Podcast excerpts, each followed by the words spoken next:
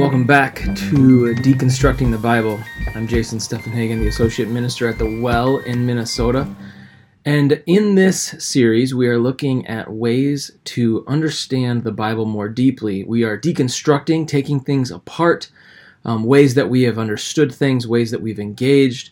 We're taking them apart so that we can reconstruct, we can put them back together, deconstruct and reconstruct. We want to be able to have a more full and whole and justice oriented uh, understanding of the Bible. And so we are going to be deconstructing as well as reconstructing, offering new ideas.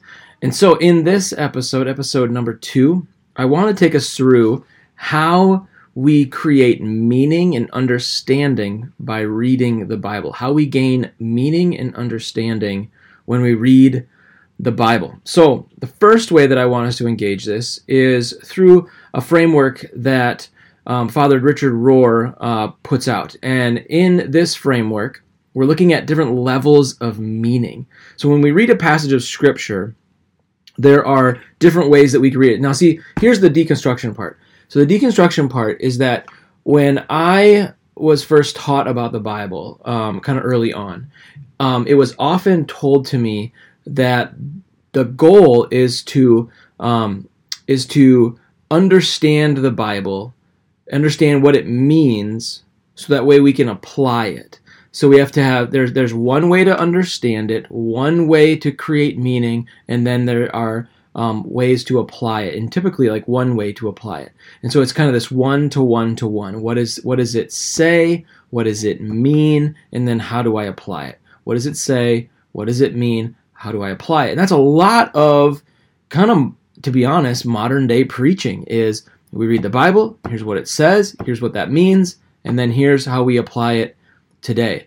I want to propose kind of a different way of going about it. And and to get us started, as I mentioned, Father Richard Rohr has this great framework about these four levels of meaning, four levels of how we understand the scriptures. The first one is the literal meaning.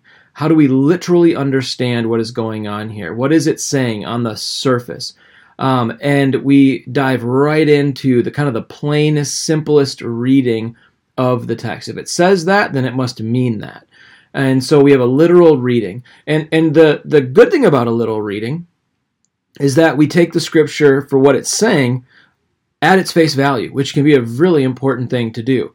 But then there are other times when there are other passages where it's kind of complicated. Like when metaphors are used, God is like, um, you know, God is like a mother hen gathering all her chicks um, to herself. Okay, does that mean God is female? Does that mean God is like a giant chicken? Okay, now I'm not going to take that literally, but I could probably take that a little differently. So the literal translation, little literal meaning, um, becomes a little bit more complicated. So we got to be careful with the literal meaning. Um, oftentimes, some of the most dangerous understandings of the Bible that have been put to the most harm have come from a literal understanding of the scripture. So we want to take it seriously, we want to look at what it's saying, but we want to ask some questions. And that's where we get into a second level of meaning. What about deep meaning, as Richard Rohr puts it, which offers a more symbolic or allegorical application? So, for instance, if God is like a mother hen gathering all her chicks unto herself in order to protect them, okay, a deep meaning would be symbolic or allegorical. Okay, God is like this. So what does that mean? God is protective, right? God provides shelter. Um, God provides nurture and care. And so we get into these different ways of unpacking the scriptures because it's a slightly different level, a deep meaning level of understanding what the Bible is trying to say.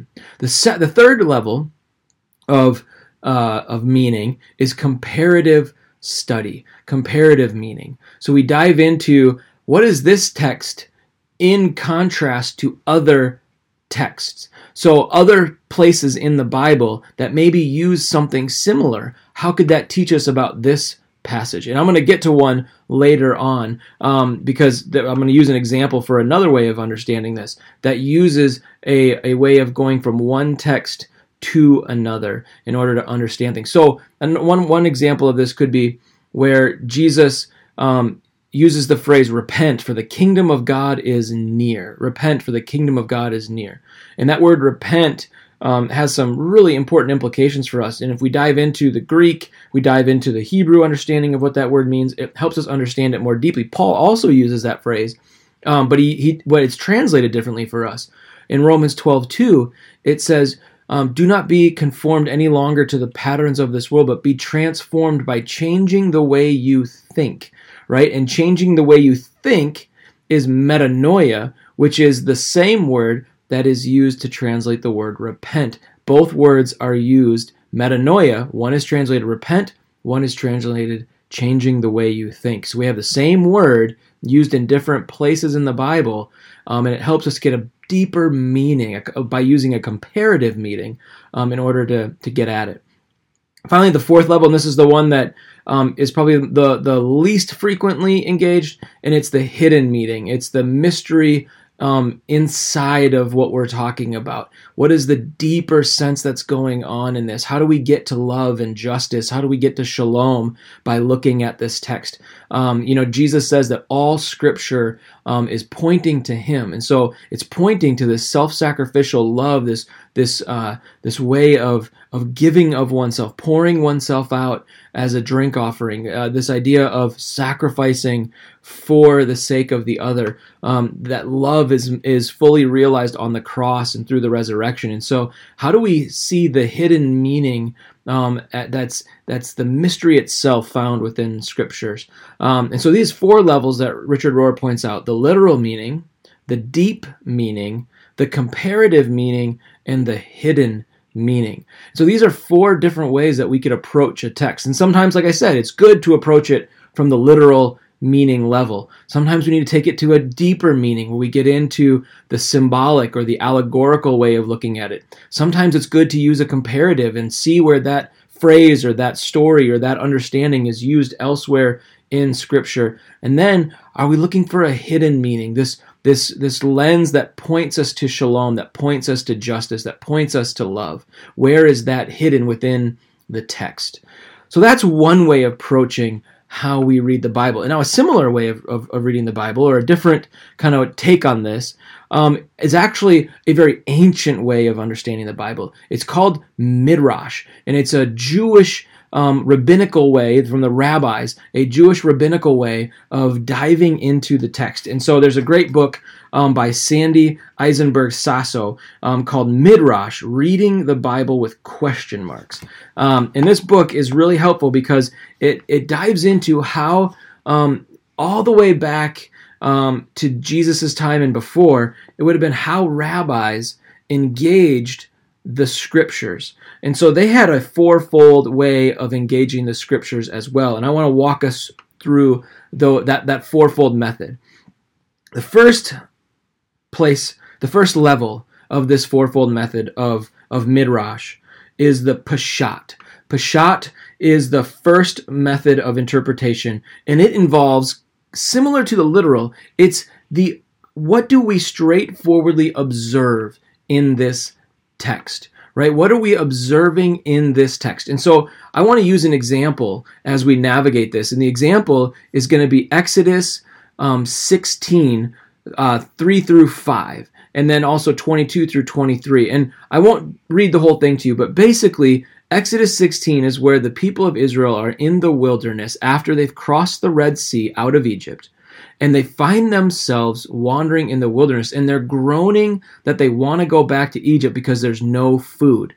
Well, God decides to bring manna from heaven, this bread from heaven. Every single day, God will drop bread for the people, except on the seventh day. On the seventh day, God will not drop bread, but instead, on the sixth day, they will have enough bread for two days because God wants them to rest on the seventh day. So, six days, there's enough food, with the sixth day having a double portion, so that they can have enough for a day of rest on the seventh day. So, now on the surface, what would we have here if we're looking at it from a Peshat angle? We're looking at very literally, people are hungry and they're being provided food, which is a really great thing. Also, they're being provided enough food for every day, including on the sixth day, enough for the seventh day where they are called upon to rest and to, to have a day where they aren't working. And so the Peshat gives us this plain understanding of what is going. Now, the second level of interpretation, as Sasso talks about, looks for connections between one text and another, similar to that comparative that Rohr talked about. Sometimes we have to look a little deeper and see maybe what's going on here. And this level, this second level, is called Remez. And Remez is looking for those allegorical connections between other passages. Now, if you're a student of the Bible, that six in one rhythm that's talked about, that six in one rhythm points us to something, right? It points us all the way back to Genesis chapter 2, right after God got done with the six days of creation and then told the people to rest on day seven right? So this is a rhythm that was birthed into all of creation. The way that it was created is this six in one rhythm. And so we see this in Exodus, but it's actually looking back to the beginning in Genesis. And so we see this comparative, this remez, that allows us to understand that it's not just about what God is doing for people in the wilderness, maybe it's about the way God has designed everything, right? Maybe this is how creation is always meant to be in rhythm, is six in one. Now, finally, the, or, or, or thirdly, there, there's another method for understanding Scripture, and it's called drash, which is where we get the word midrash, and it's and it's literally means to search out. And so, what we're doing here is we're looking for a meaning that's maybe not quite on the surface. What could this mean for us? Right? So, what could this mean for us? You know, and so one of the things that we look at when we're talking about a day of rest and we're looking at this Sabbath, what could be going on on a day of rest? Why does someone need to rest? What does someone do on a day of rest? Maybe they look back at all the work they've done to admire and appreciate what they've done. Maybe they're resting because they're preparing for the road ahead. They've just got done with something important and now they are resting in order to prepare their heart, mind, and soul for what is to come. And so the, the drosh, the midrash of this is to ask ourselves, as we understand this six in one rhythm, what does it mean to be people that look back and appreciate where we've been? And also, what does it mean to be a people who rest and prepare for what is ahead. So Midrash is asking this question of what does it mean for us to apply or to engage this text, to engage this meaning behind the text that we are reading.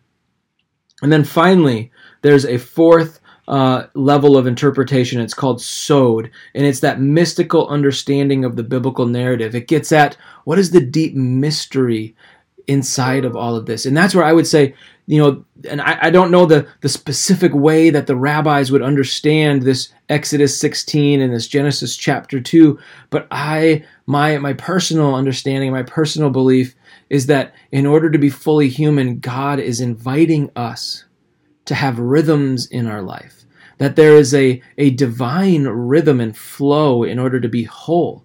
We need to slow down. We need to appreciate where we've been, to look back and remember.